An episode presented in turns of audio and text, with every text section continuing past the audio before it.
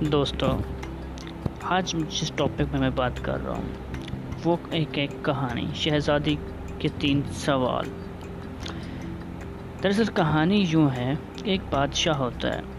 ایک بادشاہ کو اپنی بیٹی کی، شادی کی بڑی فکر ہوتی ہے۔ بہت اس کی شہزادی کے، اس کی شہزادی کے لیے دور دور سے رشتے آ رہے ہوتے ہیں۔ بہت بڑے شہزادوں کے رشتے آ رہے ہوتے ہیں، مگر وہ شہزادی صاحبہ سب کی سے سب کو انکار کر رہی تھی۔ اور کوئی بھی شہزادہ اس کی باتوں کو اس کی سوالات کا جواب جواب نہیں دے پاتا تھا۔ جو بھی شہزادہ آتا، جو بھی عمر آتا، جو کوئی بھی بہت بڑا اگر فلاسفر آتا، تو وہ شہزادی ان سے تین سوال کرتی۔ یعنی ان شرائط پہ اگر وہ ان تین سوالوں کے جواب دے گا، تو وہ اس کی اس کے ساتھ شادی کرے گی۔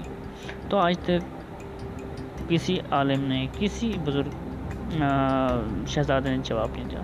آخر کار کہیں کسی بستی میں ایک اعظم نامی لڑکا تھا، جس کا باپ عالم تھا۔ اس کے دل کی میں خیال آیا، کیوں نہ میں اپنی قسمت آزمائی کر کے دیکھوں۔ اس کے دل میں شہزادی سے شادی کرنے کی خواہش پیدا ہوئی۔ اب یہ شہزادہ اب یہ اعظم اپنے باپ سے بات کرتا ہے اور ان سے اجازت لے کر بادشاہ کے دربار میں حاضر ہوتا ہے۔ وہاں سے اب وہاں پر اپنی خواہش کی اظہار کرتا ہے۔ تو خواہش کی اظہار کرنے کے بعد جو شہزادی ہوتی ہے، شہزادی اسے کہتی کہ میں تمہیں پتہ ہے کہ میرے تین سوالات ہوتے ہیں۔ میرے تین سوال کے جواب دے کے تو میں تمہاری خواہش پوری کر دوں گی۔ اب شہزادہ اس کے اسے جواب دیتا ہے آپ سوال کریں، میں جواب دوں گا۔ شہزادی، بادشاہ، ملکہ اور تمام درباری، دربار میں ایک بہت بڑا مجمع لگا بیٹھا ہوتا ہے۔ اب پہلا سوال پہلی چیز جو شہزادی کرتی ہے۔ شہزادی نے پہلا سوال کرتے ہی شہادت کی انگلی اوپر اٹھائی اور چپ کر گئی۔ اعظم کی طرف دیکھا تو اعظم نے شہادت کی والی انگلی کے ساتھ دوسری انگلی اٹھائی اور خاموش ہو گیا۔ اس پر ملکہ نے اعظم کی طرف دیکھا اور مسکرائی اور اسے مبارکباد دی۔ اب دوسری مرتبہ دوبارہ شہزادی صاحبہ نے دوسرے سوال کی طرف اپنی توجہ دلائی۔ شہزادی صاحبہ اپنی کرسی سے کھڑی ہوئی، اب ہاتھ میں تلوار اٹھائی اور ہوا میں لہرانے لگی۔ پھر اس سے بیان میں رکھ کے اپنی کرسی پر بیٹھ گئی۔ اب تلوار لہرانے کے بعد اعظم نے اس کی طرف دیکھا تو اعظم نے اپنی جیب سے ایک قلم نکالا اور اسے ہوا میں لہرایا۔ ملکہ جو بیٹھی تھی اس کے سامنے وہ دیکھ کر مسکرائی اور اس بارے بھی اس نے اسے مبارکباد دی۔ ہر شخص اس تجسس میں تھا، وہ سوال کیا تھے جس کے، اور وہ جواب کیا تھے۔ بادشاہ بھی اسی غور و فکر میں تھا۔ اب تیسری مرتبہ شہزادی صاحبہ سیڑھی سے اتری اور نیچے آئی اور پھر واپس چڑھ کر اپنی ادھر کرسی پہ جا کے بیٹھ گئی۔ اب وہاں پہ اعظم کھڑا ہوا اور شہزادی کی طرف دیکھ کر دل پہ ہاتھ رکھا اور خاموش ہو گیا۔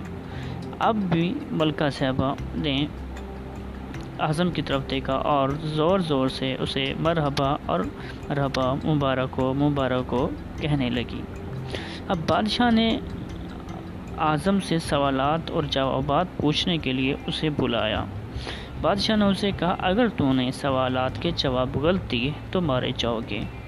تو مجھے بتاؤ وہ کون سے سوالات تھے اور کون سے جوابات تھے؟ اعظم نے بادشاہ سے اجازت لی اور کہا، میرے حضور، شہزادی نے جو پہلا سوال کیا تھا، اس اس میں انہوں نے ایک شہادت کی انگلی اوپر اٹھائی تھی۔ اس کا مطلب ہے، کیا تم اللہ کو ایک مانتے ہو؟ تو میں نے جواب میں شہادت کے ساتھ والی انگلی، انگل کھڑی کی۔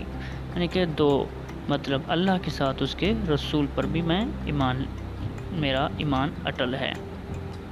اب جب دوسرا سوال ہے، دوسرے سوال کے بارے میں شہزادی نے پوچھا، شہزادی صاحب نے تلوار نکالی، ہوا میں لہرایا اور اسے بھی میان میں ڈال دی۔ اس کا مطلب ہے کہ اس دنیا میں تلوار سے بھی زیادہ کوئی طاقتور چیز ہے۔ تو میں نے اس کے جواب میں اپنی جیب سے قلم نکالا۔ قلم نکالنے کے بعد ہوا میں لہرا کے دکھایا ہاں قلم کا وار جو ہوتا ہے وہ تلوار کے وار سے بھی زیادہ طاقتور ہوتا ہے۔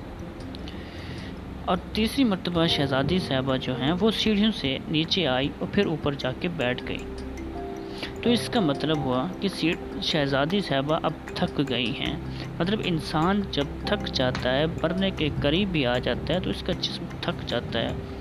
لیکن ایک چیز ہے جو اس کے جسم میں تھکتی نہیں ہے، وہ ہے اس کا دل۔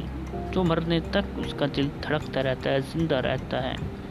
تو میں نے دل پہ ہاتھ رکھا اور شہزادی صاحبہ کو اس کے تیسرے سوال کا بھی جواب مل گیا۔ اسی وجہ سے شہزادی صاحبہ نے ملکہ نے مرحبا اور مبارکباد دی۔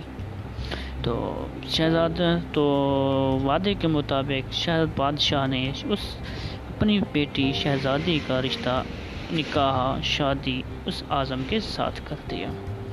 تو میرے دوستو، اب اس کائنات میں کل طاقت کا مالک میرا اللہ کی ذات ہے۔ میرا اللہ کے بعد اگر کوئی ہے تو میرے محمد صلی اللہ علیہ وسلم۔ اور اس کے بعد اگر یہاں پہ دنیا میں ہم نے انقلاب لانا ہے کچھ ترقی لانی ہے اب کچھ شعور لانا ہے تو تلوار کے زور پہ نہیں لا سکتے۔ تو ہمیں کیا لانا ہے؟ اپنے ارد گرد کے ماحول میں، اپنے علاقے میں ہمیں تعلیم کا شعور دینا ہے اور تعلیم کو پھیلانا ہے۔